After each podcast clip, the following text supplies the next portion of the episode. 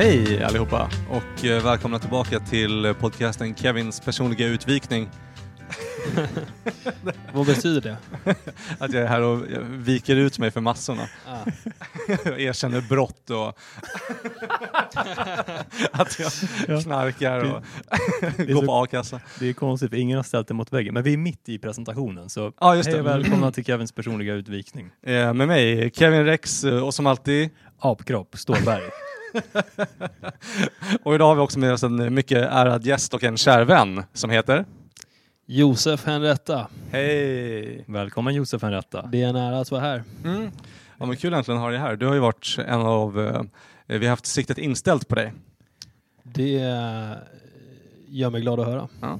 Ända sedan vi startade den här podden har vi tänkt att Joseph Henretta, han är en av de här galningarna som vi ofta träffar som ska komma in och chatta med oss. Mm. Mm. Du är också en av de här mjuka, visa, trevliga kisarna. Mm. Det beror på när man träffar mig. Ja, beror det på. Det har ni väl märkt? Ja. Absolut. Hur känner du dig nu? Nu känner jag mig som den mjuka, pirriga, visa killen. Mm. Just det. Men som också har en energinivå och en galenskap som är... Mm. Sveriges motsvarighet till Alex Jones. Ja, exakt. Den ligger lite latent nu. Ska vi se om vi kan gå och pilla på björnen. Ni kan säkert trigga igång den. Ja, det beror på vilken sida av mig ni vill se. Ja, men vi får se var vi hamnar. Ja, slut. Det kommer visa sig. Ja. Mm. Hur mår ni grabbar? Ja, börjar du Jakob? Okej. Ja, men jag mår bra. Mm. Jag är i samma stämning som senast vi sågs Kevin. Ja. Jag lever som en deprimerad men jag känner mig som en på nytt född. Oh, wow. Idag så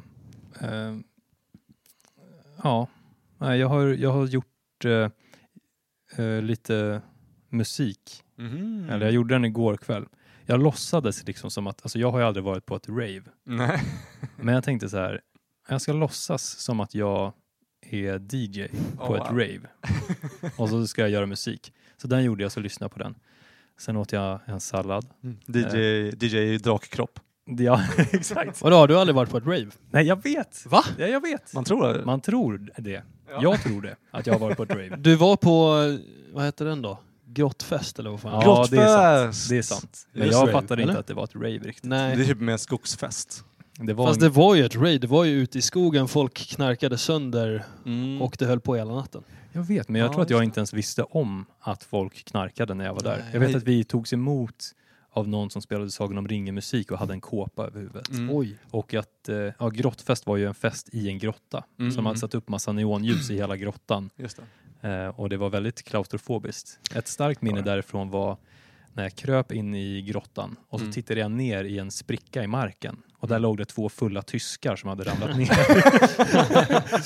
och skrek på hjälp. Men vi fortsatte bara klättra längre och längre in. Hjälp mig Jakob. Hilfe. Så var det. Men hur mår du Josef? Jag mår bra. Man kan ju antingen berätta om hur man mår i stunden eller hur jag mår generellt senaste liksom dagarna. Jag tror det är det man frågar efter oftast när man frågar efter hur man mår. Kanske det alltså. Det känns mer intressant för att stunden kan ändras så fort. Just det. Men jag kan berätta hur jag mår i stunden. Mm. I stunden mår jag bra men jag är väldigt pirrig. Ja, just det. För att jag är med i den här podcasten. Och jag har hört också att det är mycket galna lyssnare. De är väldigt galna. Men vet du, jag vill göra ett gott intryck till galna människor. Jag är säker på att de redan älskar dig och tar emot dig med öppna armar. Det ska du veta. För att om det är något de är så är det väldigt snälla. Och kärleksfulla. Mm. Väldigt snälla och kärleksfulla. Så att du är redan... Alltså, jag vet att de sitter... Nu sitter de där hemma och ler. Mm. De blir så glada. Vissa kanske till och med börjar sätta sig och sminka sig lite eller ta på sig en fin kostymen och sådana där saker. Fnissar och höjer volymen lite grann. Ja, så de har det bra, det ska du veta. Men okej, du är lite pirrig just nu. Ja, just nu, men annars så den här helgen har ju varit finemang alltså. Ja, är det sant? Finemang. Wow. Det var tredje dejten i helgen. Så det har varit sprudlande vårkänslor. I Uppsala. Oh. 2 övernattningar. Bor tösen i Uppsala? Hon bor i Uppsala. Wow. Okej. Jag vet inte hur mycket jag ska berätta om henne i den här podden. Men hon bor där. Och vi var där. Och det var tredje dejten. Och jag sov över 2 nätter. Aha, okej. Nice. Var det första gången du sov över? Yes. Wow. Så... Jag gjorde det. Det var sjukt... Det var ett sjukt nice dejtande. Första dejten var för typ 3 veckor sedan. Middag på stan. Promenad på Djurgården. Mys, pys. Hela rubbet. Ja. Nej, men första dejt liksom. Pussar i solen. Våren kom precis liksom sådär. Wow. Andra dejten... käka italiensk på Vapiano, lite mer casual efter jobbet, bara så här 2-3 timmar, pang, mycket pussar, mycket tafsande. Trevligt. Och tredje dejten, ni fattar. Ja, då öppnade sina dörrar så att säga. Det öppnades många dörrar. Ja. Det finns ju någon sån, jag vet inte vem det är som har den spaningen, jag har sett den på Twitter, men just att utomlands då går man ju på 3 dejter och sen har man 6. Men i Sverige då har man 6 3 gånger och sen går man på dejt. Exakt, men det är därför jag mår så bra, för att det här är första gången, eller jag kan inte minnas sedan jag dejtade en person. Nej. Eller ens hade den agendan liksom med en tjej. Jag har inte varit... Men det har jag velat ganska länge nu. Och nu får vi se vart det leder någonstans. Ja, men det verkar ju som att det är positivt i alla fall. Det är det definitivt. Och man får ju så himla mycket kraft av kärleken, så att säga. Eller det brunstiga vårpirret liksom. Verkligen. Så nu är jag... tillfredsställd. Så att säga. Så det är som man skulle kunna säga att du mår just nu. Det gör jag absolut. Av flera, och det här är bara en anledning. Jag skulle säga att det här är en ganska liten anledning till att jag mår så pass bra just nu. Jag landade i en insikt när jag satt på tåget hem från Uppsala. Okay. Och det här var igår, eller? Det här var i morse. Eller i förmiddags. Okay. Så jag åkte dit på fredag kväll efter jobbet och åkte hem nu i förmiddags. Wow. Ett äventyr. Verkligen. Jo, men det jag insåg var att för jag har ju liksom föreställt mig att mitt liv skulle bli så mycket bättre om jag träffade en tjej som jag verkligen tyckte om jag fick dela alla de här vardagliga grejerna, men jag även bygga ett liv tillsammans med och bara pussa på och sådär liksom. Det gör väldigt, väldigt mycket. Det gör mycket. Och jag har ju längtat efter det liksom. Just det. Och det har motiverat mig väldigt mycket också att göra alla de här grejerna som man måste göra för att liksom bli värdig en kvinna, så att säga. Men sen när jag var på väg hem så insåg jag bara att nu då? Nu då? Aha. Det är nu resan börjar, tänker jag. Jag tänkte... men känslan jag försöker identifiera, det är bara att begäret kommer och ligger där hela tiden och lurar en att livet kommer vara så mycket bättre nu. Träffa den här tjejen, få den här bilen eller få det här jobbet och sådär. Just det. Den gamla hamsterhjulet. Precis. Sen när man har fått det begäret lurar en att man måste ha och vill ha. Då sitter man där och bara, nu då? Jag vill ju ha något mer nu. Ja. Så att jag känner mig både lurad och... och belåten. Extremt tillfredsställd, men också sjukt hungrig på nästa liksom, tillfredsställelse. Ja, just det. Nej, jag är väldigt nöjd med nuet. Ja, men bra. Det låter som att det ska vara det. Ja, men jag tycker det också. Men det är ju det där att när man väl kommer fram, då måste man acceptera att nu är jag framme. Då är det bara att säga, jag är hemma baby. Exakt. Och stanna där. Ja, vad är liksom anledningen till att odla en trädgård och få se ens träd och buskar blomma om man inte också njuter av frukten? Visst. Det var väldigt bra sagt. Tack. Annars ruttnar den ju bara. Det är sjukt sant. Men om man mår då. Det här är, jag håller med. But on the flip side. Exakt. Let's go deeper. Om man mår dåligt medan man plockar och äter frukten. Ja. Det gjorde jag i och för sig inte, men... Nej. När man men om man sitter med existentiella frågor fortfarande efter att man har käkat frukten. Mm. Mm. Efter att man har gått igenom resan och odlat trädgården och sådär. Just det.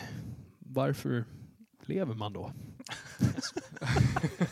Ja, det är inte en enkel fråga du ställer. Nej. Eller jag har inget enkelt svar på den. Jag är säker på att det finns någon som lyssnar just nu som har ett svar på just det här. Jag har en idé. Eller jag har vi kan be dem om hjälp. Ja, de får gärna skicka in sina svar till mig. Mm. Mm. Eller, absolut. På Spacefin. Mm. Ge mig svaret på livet i mina DMs. Och sen ska jag förmedla dem vidare till Josef. Mm. Jättebra.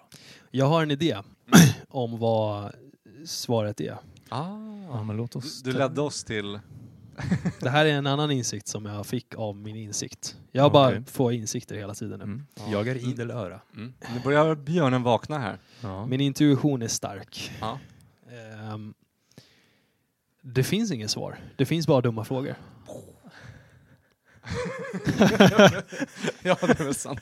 Men nej, exakt. Det är väl inget... Alltså... Nej, om man ligger i den loopen, då är det egentligen bara... Sen när man utdelar frukterna, sen är det bara att börja om liksom. Ja, det är som att landa efter en tripp eller sitta och meditera. Att man inser att jag kan sitta här och spekulera och fantisera och liksom skapa scenarier och problem för mig själv. Mm. Men svaret är bara inget. Nej. Mm. Jag vet att jag har läst en del Albert Camus, den franska absurdismfilosofen. Och han pratar ju om att... alltså, eller existentialisternas utgångspunkt, och Albert Camus har sin utgångspunkt i existentialismen. Men då, det de liksom tar som allmän sanning är att världen är meningslös. Liksom. Eller det finns ingen inneboende mening i världen som man föds in i. Liksom. Och Albert Camus menar väl då att människor är meningsskapande varelser. Liksom, alltså vi har det begäret i oss, att vi vill ha mening och vi har också kapacitet att skapa mening. Men det här begäret för mening är så stort och utbudet av mening som universum ger är så sjukt litet. Mm. Så i den diskrepansen, den skillnaden mellan förväntning och verklighet så uppstår absurdismen. Liksom. För det är bara en absurd förväntning på någonting som inte ens lovar det överhuvudtaget. Så det är som ett kosmiskt skämt liksom. Mm. Så att man kan göra det bara att skratta åt det. Mm. Att man har det begäret överhuvudtaget liksom. Och samtidigt vet jag Norm MacDonald, en av mina favoritkomiker. Mm. Han säger också typ att rest in peace. Rip in peace. Han var ju kristen. Titt som tätt. Av och på. Men han pratade om det här att han tycker att det är helt... han trodde på en gud som skapade mening. Och när han mötte det här argumentet att vi skapar vår egen mening liksom. Han tycker det är så absurt att människorna skulle ha den förmågan. För jag ska kolla på en hund eller ett rådjur. De kan inte skapa mening. Men de har en mening. Liksom. De föds in i en mening. Och han menar att det finns en mening i människan också. Då genom Gud. Men bara det att vi inte kanske kan greppa den. Eller att vi väljer att inte inse den också. Liksom. Mm. Intressant. Mm. Och jag tänker det här begäret. Eller den känslan. Mm. Av att behöva mening. Mm. Jag tänker att när man inte har den känslan att livet är meningsfullt eller att det man gör är meningsfullt och att det finns en mening, då är det bara en känsla, precis som vilken annan känsla som helst som går över. Ja, just det. Eller? Så har det varit för mig i alla fall, i min erfarenhet. Mm. Sen säger inte jag att det är klart att man kan, att livet kan vara meningslöst också. Såklart. Och att för att man inte skapar mening för sig själv. Liksom. Men där någonstans så tror jag, om vi ska hänvisa till böcker och intellektuella personer, filosofer, så läser jag en bok med Jordan Peterson just nu. Mm. Och han menar ju på att för att skapa mening i livet så måste man axla en börda. Ja, just det. Just det. Nu läser jag hans nya bok som heter Bortom ordning, som liksom spinner vidare på det han redan har skrivit om. Just det. 12 More rules for life. Eller vad fan det är. Något sånt, ja. Mm. Mm. Exakt. Ja, just det. Ja, det var länge sedan jag var inne i en Peterson-period. Jag gillar honom mycket. Mm. Jag tycker den här boken kanske är ännu bättre än den förra. Mm. Mm. Vad är det du, på vilket sätt skiljer de sig åt? Eller vad skulle du säga att den här boken har som den första inte har? Ingenting. Jag tror det är typ samma bok. För det är samma upplägg och samma struktur på boken. Det är 12 regler och sen så har han ett koncept för varje regel. Vissa är lite sarkastiska och vissa är jätteseriösa. Mm-hmm. Okay. Och sen går han bara igenom de reglerna. Men jag gillar den för att jag har insett att jag är ganska dum. Nej, men jag var faktiskt, det här är ett andligt uppvaknande för mig, för att jag har varit, i perioder av mitt liv så har jag varit narcissistisk och trott att jag är mycket smartare än vad jag är. Ja, just det. Och nu har jag bara börjat inse att ni är mycket smartare än mig. För det första. Lögnare! Grip honom! Grip den mannen! Nej, men ja. I förödmjukan. Nej, men okej, men i alla fall. Jag är dummare än vad jag trodde att jag en gång var smart i alla fall. Ja, just det. Ja, men det kan jag känna igen. Och det stimulerar mig att läsa. Det både stimulerar mig, irriterar mig och ödmjukar mig att läsa Jordan Petersons böcker. För att jag inser att han har tänkt igenom de här grejerna så otroligt djupgående på ett sätt som jag inte har gjort förut. Mm. Och ibland så förstår jag inte ens vad han snackar om för att han använder så pass sofistikerat språk bara. Mm. Ja. Alltså det är otroligt sofistikerat ibland. Vissa meningar har jag bara svårt att pussla ihop för att det är så många ord och de är så långa liksom. Då känner jag mig dum. Men det är en del av uppvaknandet också. För du uttryckte att det var som att du har haft ett andligt uppvaknande i och med det här. Mm. Att du känner dig dum. Jag vet att upplysning har uttryckts att det är att förstå hur lite du förstår. Ja, just det. Och Sokrates säger så också. Den visaste av dem alla. Att det enda jag säkert vet är att jag ingenting vet.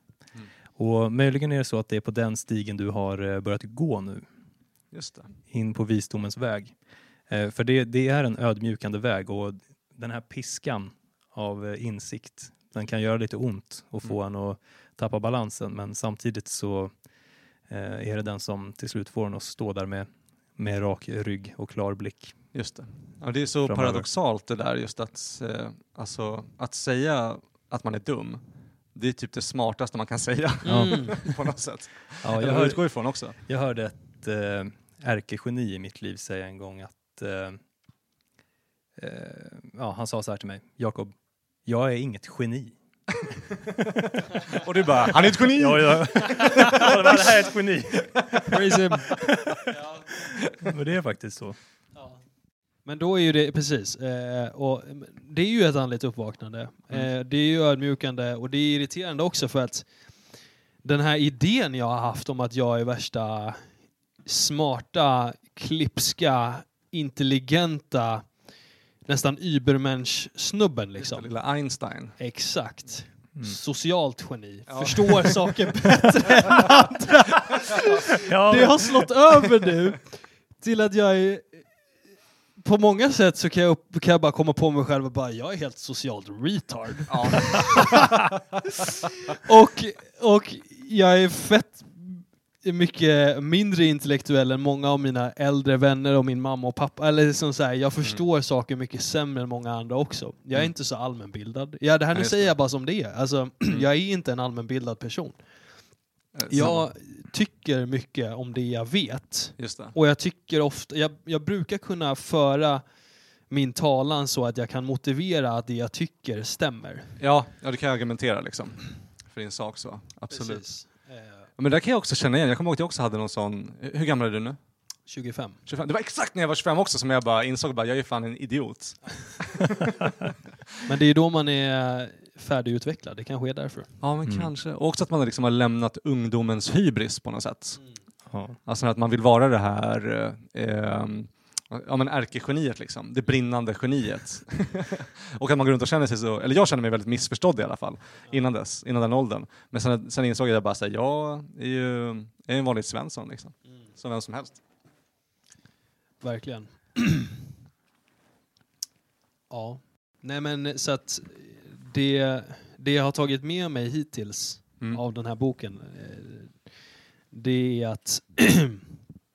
på tal om att livet är ett lidande och begäret är ett lidande. Just det.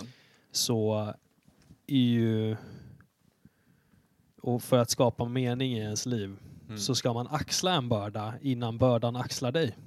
Mm. För det är antingen eller. Antingen så någonstans så tar du på dig ett stort ansvar, ett stort uppdrag. Du går ut och säger, det här är orättvist. Du står upp för din egen sak och säger, jag tillåter mig inte själv att bli behandlad på det här sättet. Mm. Jag har behövt göra det här mycket senaste tiden faktiskt. Mm. Har jag upplevt det som. Kanske tack vare att jag har läst de här böckerna. Just det. Mm. Och det är därför jag respekterar Jordan Peterson väldigt mycket. För att det är väldigt handlingsvänligt liksom. Ja, men han har ju liksom fått agera pappa till en hel generation unga män liksom. Verkligen. På många sätt. Alltså så här, allt från alla som driver med honom tror jag bara, han säger båten att man ska ställa sitt rum. Mm.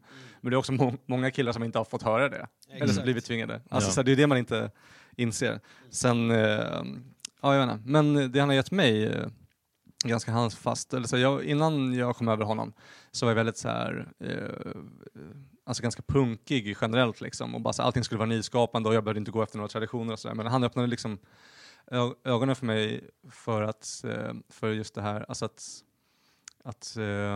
gamla, alltså att traditioner och typ lite mer att det konservativa har en relevans.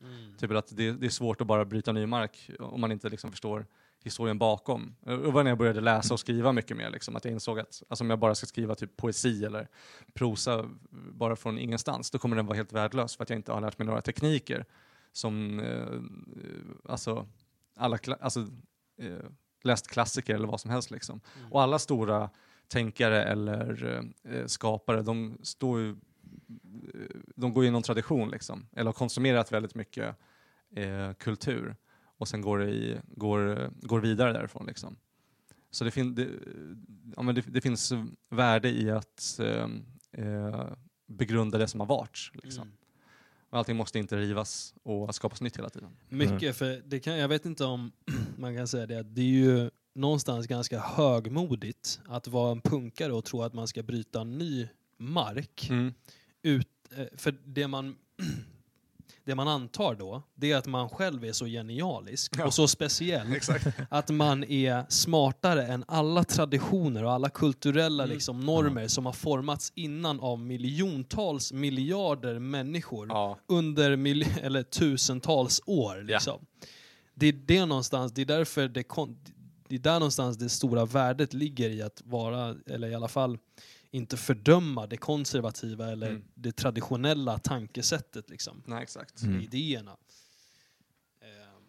Nej, jag tycker ju fortfarande att alltså, det är en balansgång där liksom.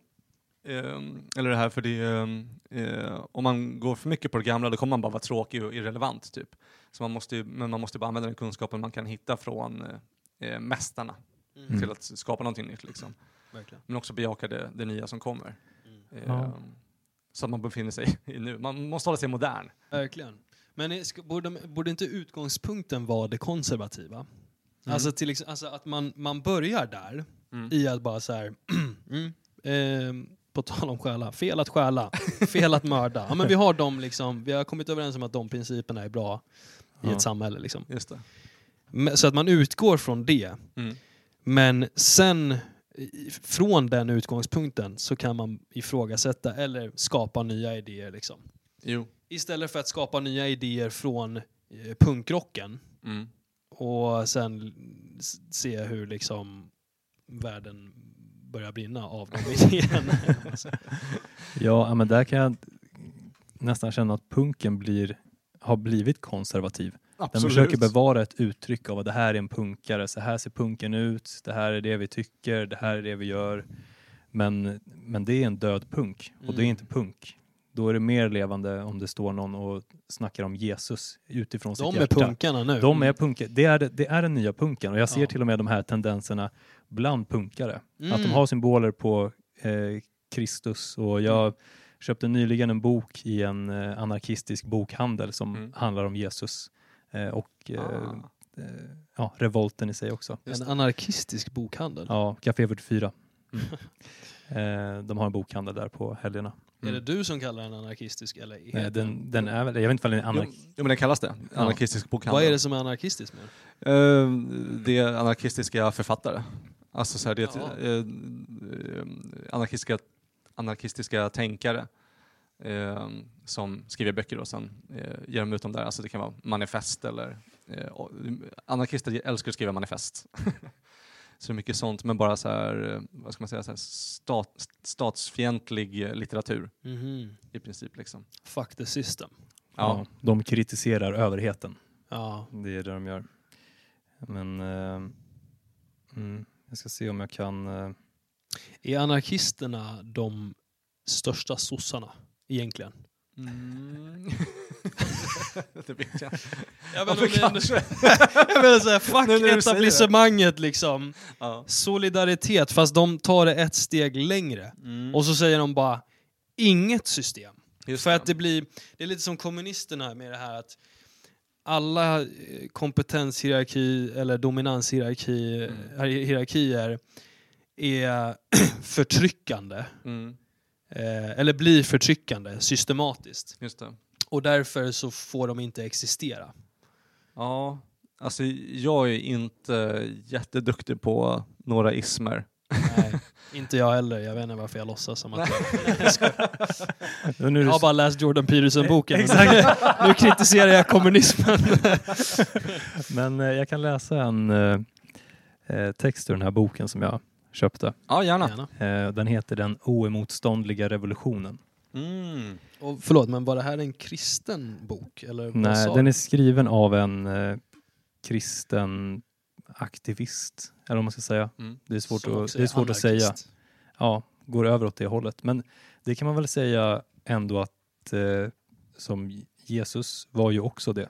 Hela hans verk var ju att lämna traditionen för att hamna i någonting mer verkligt och levande än de här fasta ritualerna. Men de här fasta rutinerna och ritualerna och traditionerna, de är ju där inte för att begränsa människor utan för att ge varje människa en form att falla in i så att man kan släppa sina tankar och bara vila i formen. Just det. Men hur som helst, här kommer då den inledande texten som går så här. Kärlek utan mod och vishet är sentimentalitet, vilket är fallet med de flesta som tillhör kyrkan. Mm. Mod utan kärlek och vishet är dumdristighet, vilket är fallet med de flesta soldater. Vishet utan kärlek och mod är feghet, vilket är fallet med de flesta intellektuella.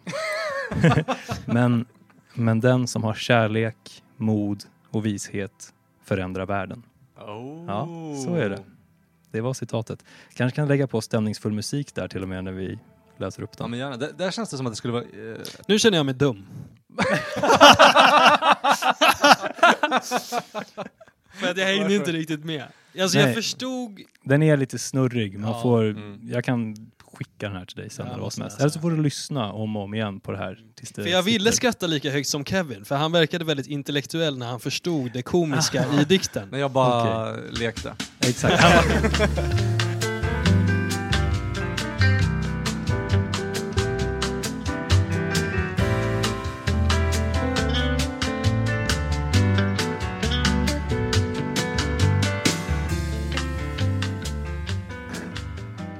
På det här. Jag lärde mig på en video där som jag kollade på TikTok, så var det så här, upplägget på den var att så här,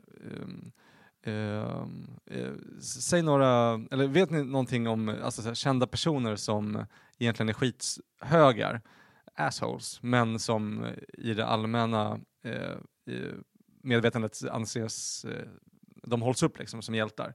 Alltså typ som att Gandhi, han såg med små flickor liksom.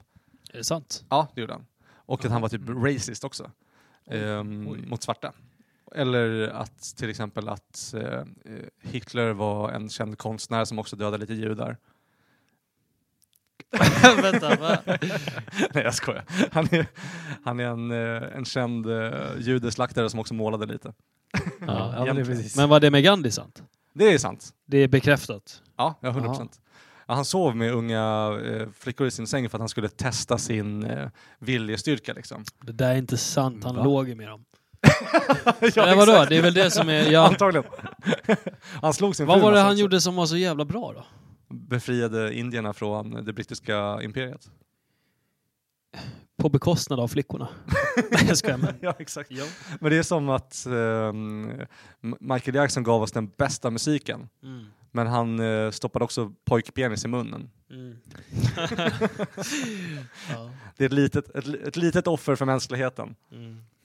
Men en stor belöning. Stor vinst. Ja. Men också i den här videon så kom det upp att... vet du om Graham Bell, va? Nope. Det är han som uppfann telefonen. Okej. Okay. Ja. Och det, i den här videon kom det också fram då att han var också en förespråkare mot döva. Han hatade döva jättemycket. Och att han liksom... så, alltså han förespråkade för att, eller försökte lägga in en lag att döva inte ska få gifta sig med folk som hör. Oj! Men det där är så knäppt. Det är som att, för de är ju verkligen hotet mot hans produkt. Ja, exakt. I en värld där alla är döva finns det inget behov av en telefon. Nej. Men, så han försökte bara utrota den genen ur genpoolen. Liksom. Shit. Ja, det hade jag ingen aning om. Jag tror han försökte ge sig in i så här att DNA-manipulation för att kunna utrota den genen och grejer också. Mm. Och jag tycker bara att det är så kul att liksom, man tänker att telefonen det är hans liksom så här bidrag till mänskligheten. Men den är bara liksom fueled eller bränslet till att han skapar den. Det är bara hans hat mot döva. Ja. Jag vet inte varför jag skrattade okontrollerat när jag lärde mig det. Ja, det... Intressant. Har du TikTok? Ja. Jag försöker hålla mig modern. Men det är mycket, jag tycker det är mycket fint man hittar där. Alltså, algoritmen är ju ganska knasig så här. Det var någon komiker på Big Band som är typ lite, han är typ 45 år gammal. Och han kom så här och skulle, som en bitter gammal gubbe liksom, bara klaga. Han bara, alltså allting på TikTok det är bara unga tjejer i bikini som dansar och skakar rumpa. Man bara, ja det är för att det är allt du kollar på. Ja. Mm. Så han bara avslöjade sig själv framför alla. För algoritmen är anpassad efter vad man liksom kollar på och gillar och sånt. Ja. Mm. Men det är fint. Det är typ en kille som har kommit upp i mitt flöde nu på TikTok. Som jag älskar. Alltså det är bara någon såhär, vietnamesisk risbonde liksom. Som hänger ute i djungeln. Och bara filmar sig när han sjunger. Och han har den vackraste änglarösten jag har hört i hela mitt liv typ. Just det, du skickade honom till mig, eller hur? Ja, exakt. Ja, då känner jag igen den. Ja. Han sjunger så sjukt vackert. Ja. Han är så jävla ful också. Det är så roligt för, alltså, så här, utan internet och telefon liksom, då hade han ju bara varit en risbonde hela livet. Mm. Eller vad han nu är. Men... Kevin!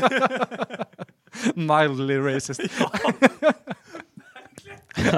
Chansar på ett yrke. Ja. Vietnam, asiat, de gillar ris. Nej, han är risbonde. Man hänger bara ute i djungeln också liksom och filmar sig själv. Och det är så vackert för han hade aldrig nått ut. Jag hade aldrig sett honom om inte TikTok och internet fanns liksom. Mm. Och att han hade den här plattformen, den här portalen till att kunna nå ut i världen. Mm. Och när han får ju tusentals, alltså 100,000 views och likes. Mm. Miljontals views liksom på sina videos bara för att han har tillgång till en mobil.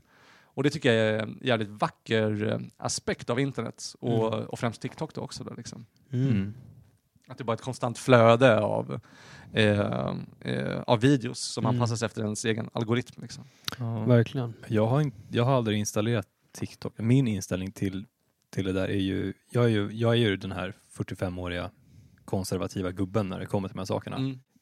Men det känns för mig som att det där bara är en köttkvarn för ens mentala hälsa. Ja, man öppnar TikTok och sen så bara slicear man hjärnan i jättemånga bitar. Mm. Och så undrar man vart den tog vägen. Det var det jag inte frågade dig, Kevin. Att, du njuter av att kolla på den här risbonden i Vietnam som sjunger jättevackert. Eller vad nu? Ja. Men det låter ju bara som skräpmat. Precis som alla andra TikTok-klipp liksom. Men alltså det är väl som allt, det är bara mat. Och sen finns skräpmat. Ja, alltså det måste det inte... Ja, men det är ju snabb bite-size kultur liksom. Så det är absolut. Men sen finns det ju mer kvalitet i det också. Såklart liksom. Alltså jag menar, bara för att det är på TikTok så är det inte per definition dåligt. Utan det finns ju kvalitet där också liksom. Precis, det är det jag börjat fatta. TikTok är inte så illa som jag först trodde att det var. Nej. Men det, jag tror att jag reagerade mycket på det bara för att det var så riktat till barn. Och att de fick se, det var, alltså jag vet inte. TikTok förändrade bara ribban för vad barn ska se. Ja, just det. För det gjorde det faktiskt. Oavsett vad man tycker om det eller inte så har det influerat människor på ett nytt sätt som man inte har gjort tidigare. Men jag har börjat förstå att det faktiskt kan vara ganska nice också. Det finns människor som har rätt schysst information i sina videos också. Ja det finns jättemycket. Det finns vissa personer också. Alltså jag ser ju mycket humor i min liksom. Men också lite så här... filosofi och sånt, att de, alltså så här folk, det är mycket, alltså det kan ju vara klipp från Jordan Peterson också eller vad som helst, eller Carl Jung eller alltså så här, hur mycket, det är en väldigt stor plattform för stand-up komiker eller komiker överlag liksom, som gör sketcher men också lägger upp bara små klipp liksom, och att man bara därigenom kan nå ut väldigt lätt, och då det är nice att konsumera liksom. En tanke som bara slog mig nu när vi pratade om det är att algoritmen, det är ju typ en bit av, eller det blir nästan som ens alltså internet-DNA på något sätt. Att den definierar en ju liksom, vad man får upp i flödet, vad man matar det med. Eller vad man matar det med, det är ju vad man får upp i flödet. Precis som riktig mat liksom. Om man bara käkar skräp hela tiden så är det väl större risk att man får skräptankar. Ja, det brukar. Det där jag tänker är farligt också, för att det känns då som att det blir som en spegel liksom. Ja, och det blir lite som att du stirrar in i din egen spegelbild och blir blind av den på ett sätt. Alltså jag menar... Ja, men det är ju den informationsbubblan som man pratar om. Precis. Spegelblind. Ja. Spegelblind. Vad är det ens? Nej, det var det du beskriver. Okay. Det var det du beskrev. Jag bara hittar på ett ord. För jag var tvungen att ta bort Snapchat precis. Ja. Eller tvungen, men jag tog bort Snapchat för att jag... fick bara upp massa asexiga gymstjärtar. I den här Explore-sidan. Exakt, Explore. Och varje gång jag skulle skriva med en person som jag skriver med på Snapchat så hade jag i muskelminnet att swipa till Explore. Ja, just det. Och så hamnade jag direkt i massa bara perfekt formade kvinnostjärtar. Just det. Ja. Och det var alltså... Det var läskigt för att jag kom på mig själv så många gånger under dagen, för att jag skriver med henne mycket, jag skrev med henne mycket på Snapchat. Att jag bara hamnade där utan att jag själv ville hamna där. Ja, just det. Och det var då jag bara shit, jag måste radera den här appen. För jag just nu så äger appen mig. Ja, absolut. Det blir ett beroende där liksom. Man får ju lite dopaminrush när man ser en fast bakdel. Jo, men det läskiga var framförallt att jag inte ville dit. Jag hade aldrig en tanke på att nu ska jag gå in och kolla på stjärtar. Nej. Utan jag hamnade bara där och helt plötsligt så dök exakt samma stjärtar upp om och om igen. Det var liksom konton med tjejer som jag bara alltid öppnade liksom. Ja, precis det där. Det är anledningen till att jag inte använder sociala medier själv. Bara för att jag känner mig som en apa. Jag tappar kontroll över vad jag gör för någonting. Jag har det inte för att jag... Eller, på ett sätt tycker jag att det är helt... Bara, det fyller ingen plats i mitt liv riktigt.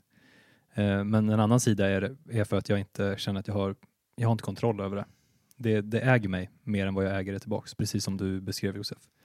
Och då tycker jag att det är bättre att inte... konsumera överhuvudtaget. Har du inga sociala medier? Nej, jag har Messenger. Men hur länge har du varit av? Facebook har jag inte haft på, jag vet inte, 5-6 år kanske. Jag hade det 3 månader under en period där jag behövde använda det. Men Instagram har jag inte haft på, jag stängde ner det typ 2018, men jag har haft det i små stötar. Jag ville testa bara. Jag hade en där jag följde lite olika bara hälsokonton och liknande. Men där hände samma sak. Då, efter ett tag så märkte jag att okej, nu har jag spenderat vad det nu är 2 timmar på Instagram och att kolla på hälsa istället för att aktivt göra någonting åt den själv. På den här tiden hade jag kunnat göra någonting istället. Så då tog jag bort det, eller inaktiverade det. Så jag får se. Jag kanske återvänder vid någon tidpunkt och bara... kolla, för det finns mycket inspiration och liknande där också, att få se olika nätverk inom sociala medier och olika branscher, hur människor tänker och jobbar. Och det, jag tycker det är väldigt intressant att komma in i den världen också, men det, när min konsumtion inte längre tjänar ett verkligt syfte i mitt liv, då är det ett missbruk. Just det. Och det vill jag inte leva i, så då lägger jag det åt sidan. Ja. Det här är ju också svart magi. För att du har de väldigt positiva grejerna i sociala medier. Som jag har också vissa så här hälsokonton som jag får upp i min Instagram-feed. Och typ Eckhart Tolle. Är också en som, då känner jag så här, då får jag en boost när han kommer upp. Jag sitter och skiter eller någonting. Just det. Och så bara, nu blev jag påmind om att jag ska vara närvarande och jag måste släppa taget om alla de här grejerna. Bokstavligen släppa taget. Exakt. Det hjälper mig. Ja, men precis.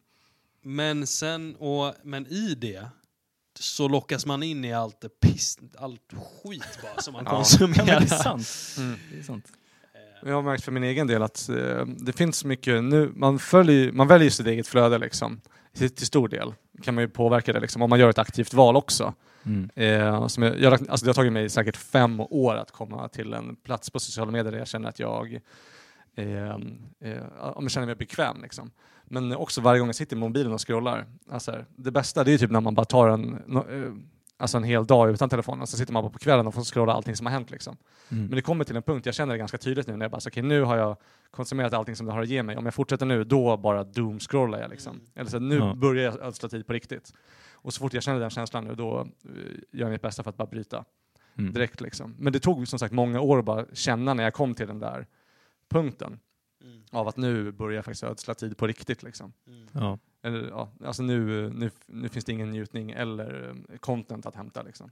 Nej, och jag kan känna mig ganska utmattad i huvudet efter att jag har använt sociala medier eller kollat vad det nu, film eller YouTube, så jag orkar inte läsa någonting tyngre eller ta in annan information, och jag brukar också känna känslan av att det är jobbigt att sitta i tystnad efter att jag har haft så där många intryck. Och sen kontrasten av att bara vara i någonting helt tyst kan vara ganska svår. Jag vet ju på ett intellektuellt plan att det inte är någon fara runt omkring mig, men stämningen i min kropp blir orolig.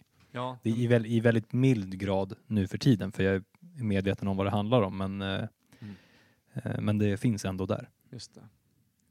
Ja, jag ska säga, det är också väldigt enkelt, eller det har blivit mycket enklare efter att jag har ihop med min flickvän nu. För då har jag någonting en person eller någonting att lägga fokus på. Eller så då går jag bara in i henne liksom. Och också motivation att jag är så här, okej, ska jag sitta här och slösa tid eller ska jag liksom investera i den här relationen som jag bryr mig väldigt mycket om. Ja. Och då har det varit ganska enkelt. Jag fortsätter scrolla.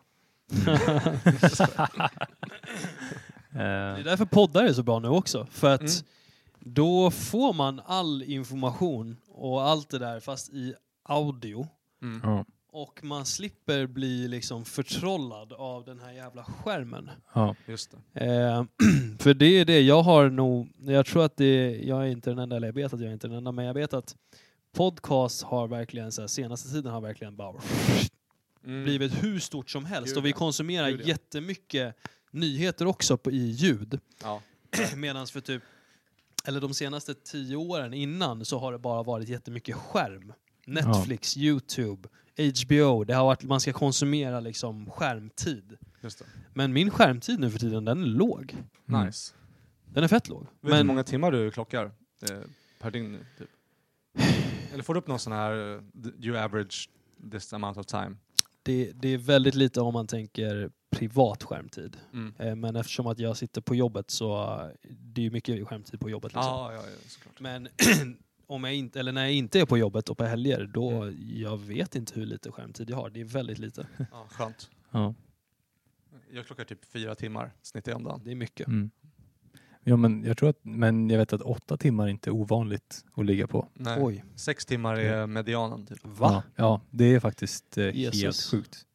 Jag vet att nu har min gått upp senaste veckan för jag har redigerat ljud i telefonen. Men annars så ligger den på 1,5-2 timmar max vanligtvis, vilket är skönt. Och då är det oftast kolla någon YouTube-klipp, alltså, eller någon föreläsningar eller sms eller meddelanden och sådana där saker. YouTube är så fucking nice. Verkligen, där kan jag också säga att YouTube har fan den bästa algoritmen för mig. För att YouTube är också den plattformen jag går till bara för att söka efter information. Det är typ som mitt Wikipedia fast i videoform liksom. Just det. Plus att jag har börjat använda en funktion lite grann i YouTube som är bara att man klickar inte intresserad i sitt flöde. För att det är fett smart för att när det kommer upp rekommendera såna videos där. Exakt. Nice. Och så har du bara kvar det, så har du bara kvar det som är bra för dig liksom. Ja, det var också en skillnad för mig när jag började blocka folk och säga jag vill inte ha det här ämnet på Twitter också. För det var mycket i mitt flöde som gjorde mig osäker och ledsen. Så då började jag bara blocka folk och bara, ja men exakt den där, bara inte intresserad liksom av det här. Så nu, och efter några år så har mitt flöde blivit jättebehagligt. Det är typ den bästa funktionen. Ja, verkligen. Att säga nej. Ja. Jag kan fastna ibland också i jag hittade en YouTube-kanal som heter Soft White Underbelly. Jag rekommenderar den inte. För att den är ganska intressant för att det är bara en person som en journalist eller vad man säger som intervjuar massa människor som har förödande livsöden. Och anledningen till att jag gick in och kollade på det är också världens mest bizarra och roliga klipp egentligen, men också hemskt, det är att han går och intervjuar en familj, en incestfamilj i West Virginia i USA. Oj. Där de är verkligen helt knullade. Alltså alltså de har haft incest flera generationer. De har formats till varelser som inte är det vi är liksom. Nej. Det där är ju smält DNA-stegar alltså. Exakt. Och en av de här incestsnubbarna som bor i det där övergivna huset, man fattar inte ens hur fan de överlever. Hur kan en incestfamilj ens överleva i ett så här skur? Han kan inte ens prata, han kan bara skälla som en hund. Tydligen allegedly för att han har blivit raised by dogs. Förstår ni hur flippat det här är? Ni kan ta upp det här klippet. Vi kan ta upp det och kolla på det sen. Ja, vad sjukt. White Soft Underbelly. Men, så jag kollade på det klippet och typ halvt skrattade samtidigt som jag var så här freaked out och bara, det här är för sjukt att se. Att det här ens har hänt. Och de visade också så här familjefoton på de här syskonen. Och alla var lika så här, alltså såg lika knullade ut. Liksom. Man ser hur de bara blir mer och mer som liksom sjögurkor. Typ. Och de har ingenting innanför pannbenet. Han försöker ju så här ställa frågor typ så här.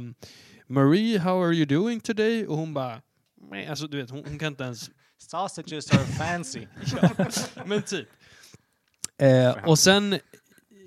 Jag kunde inte ta mig ifrån den kanalen en kväll. Så att jag kände mig helt andligt utmattad efter typ en timme. För att jag satt och kollade i så här intervjuer med prostituerade som är typ missbildade. Och du vet, alltså bara misär. Men även det kunde jag inte slita mig ifrån. Liksom. Jag fattar. Nej, det blir ju mänsklighetens, vad ska man säga, alltså så här typ... avlopp eller alltså vad heter det, kroppens tarmsystem liksom, eller mänsklighetens tarmsystem som man konsumerar det genom liksom. Intressant koncept. Jag vet inte varför jag inte kunde slita mig ifrån det, men det är någonting som bara får en att vilja se mer av alla de här människorna liksom. Det är lite trauma på det nästan. Exakt. Typ. Och det var den som dök upp i min feed sen som jag var tvungen att klicka nej, inte intresserad. För jag vill inte ha mer av de där människorna dyka upp i mig. Det är ju sjukdom. Ja, liksom. Just det. Det är sjukdom. Så det man kan säga egentligen, det är att du vill säga att den här kanalen finns. Men att människor måste akta sig för den. Just det. Så det finns mycket att se upp för på internet. Ja, men det ska man komma ihåg. Jag på tal om att se upp för saker. Jag berättade för Jakob om det här förra veckan.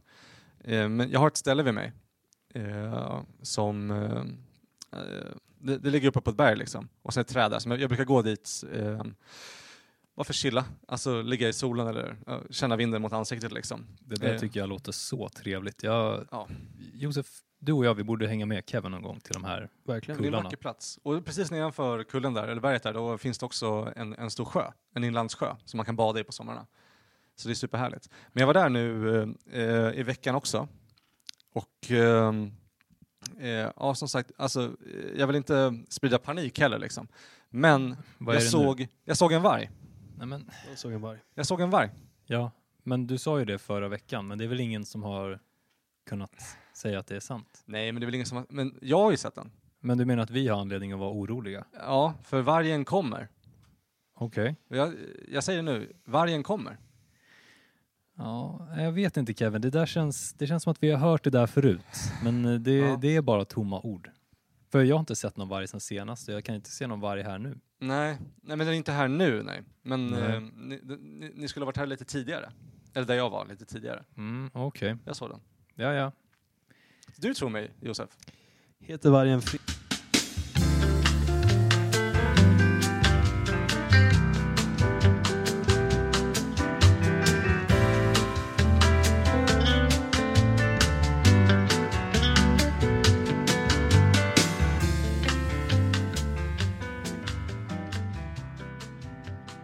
Och jag råder dig att inte göra samma misstag gentemot mig nu igen.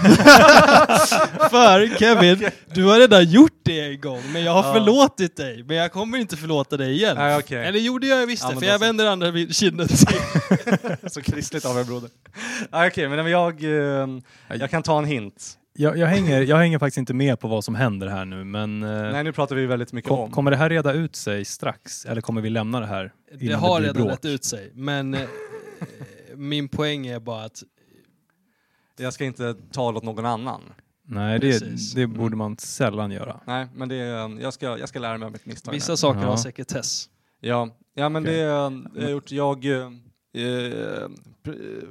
är man nog att erkänna mina misstag. Mm. Och jag har talat bredvid mun, som det heter. Okay.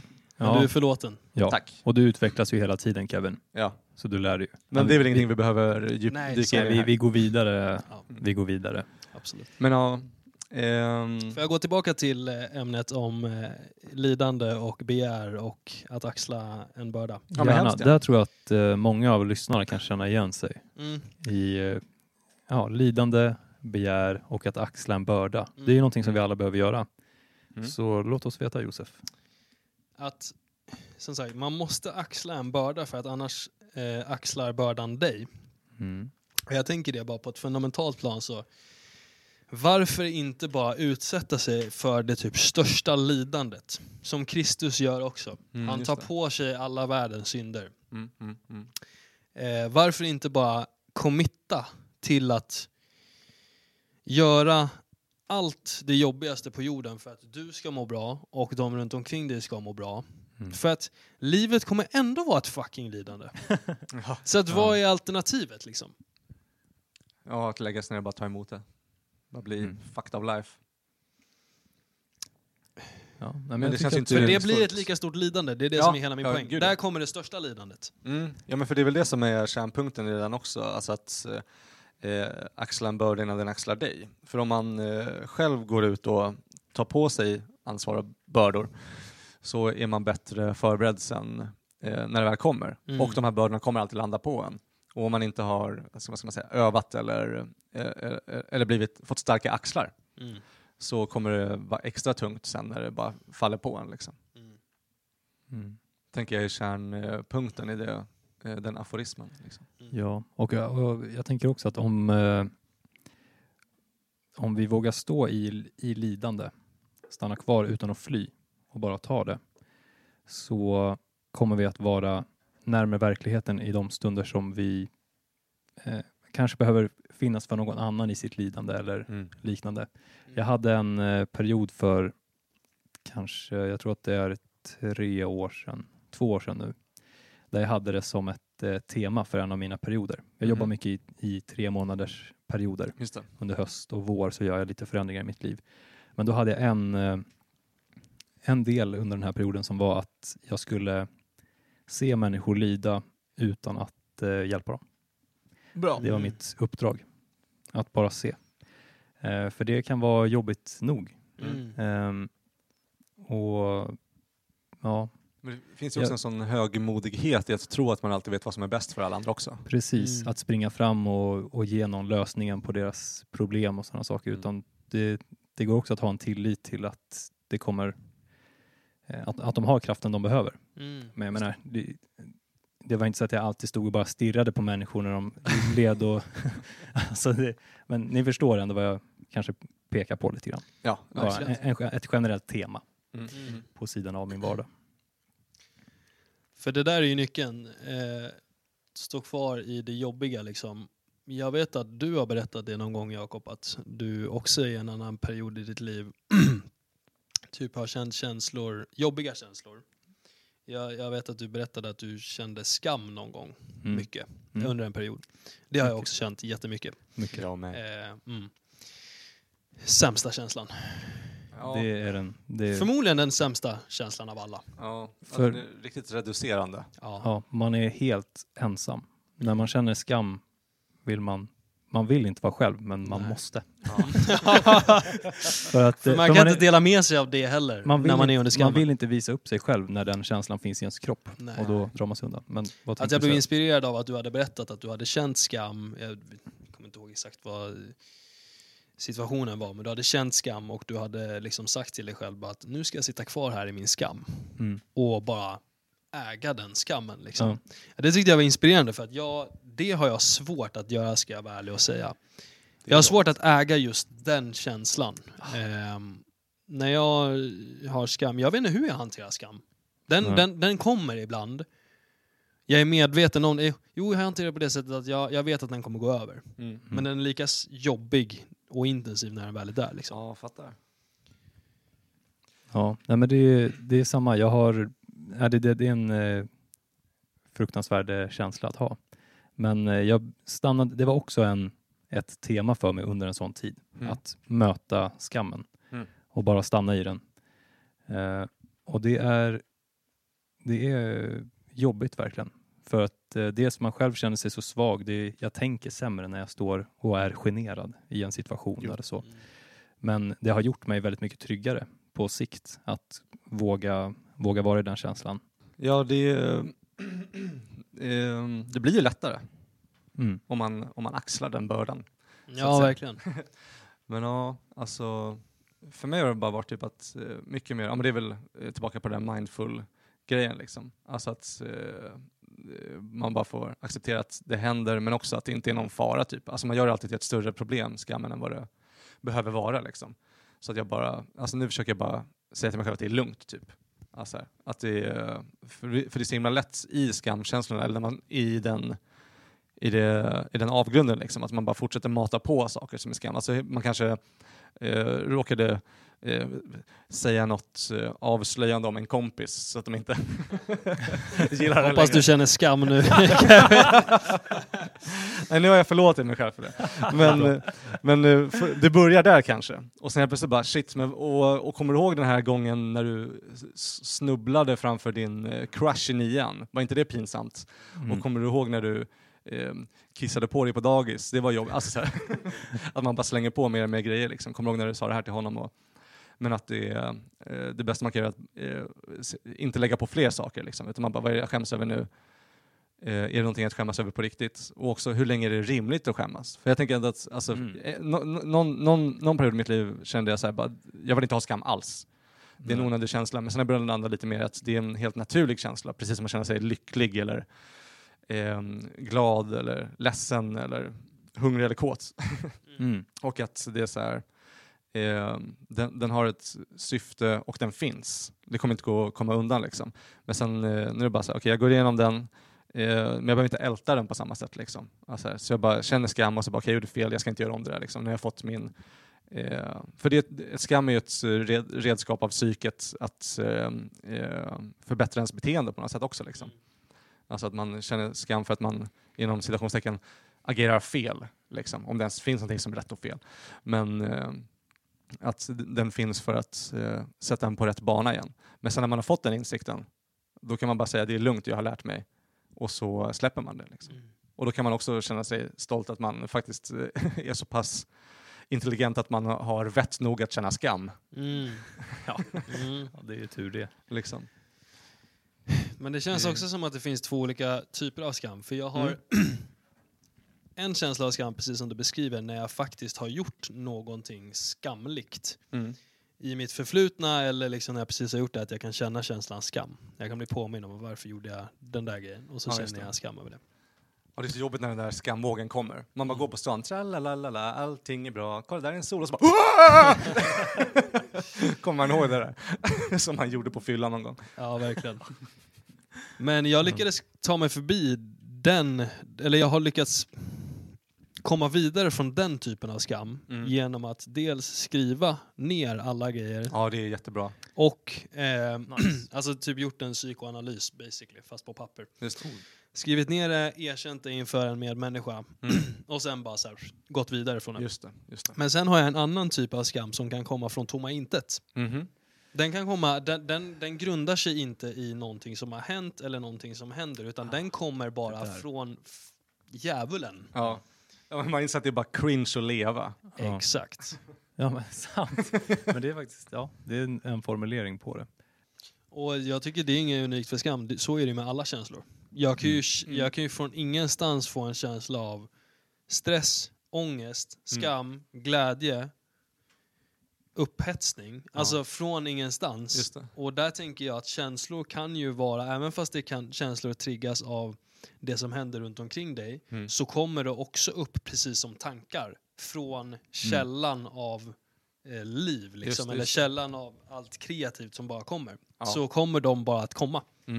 Och där någonstans så tror jag att den bästa medicinen är ju bara acceptans. Ja, absolut. Verkligen. Sitta och bara nu känner jag den här känslan. Jag accepterar den här känslan. Tjena skammen. Tjena skammen. Verkligen så. Ja, men hoppfullt. Verkligen. Jag ska säga, jag tycker att vi avrundar på den positiva noten. Ni känner er nöjda? Ja, det har varit mycket trevligt. Verkligen. Josef, tack för att du finns och för att du kom hit. Kul. Och angenämt. Ja, ytterst angenämt. Verkligen. Det här avsnittet har verkligen bara sprungit iväg. Jag tror det var det 20 minuter. Det har det gjort. What the fuck? Ja, det gick fort. Jag ville vara mycket roligare än så här. Men du har varit jätterolig. Ja. Så tvivla inte, broder. Kan vi döpa det här avsnittet till en grej som jag vill döpa det till? Vad då? Ja, vi låt oss höra. Ja. Kevins, Jakobs och Josefs personliga frälsning.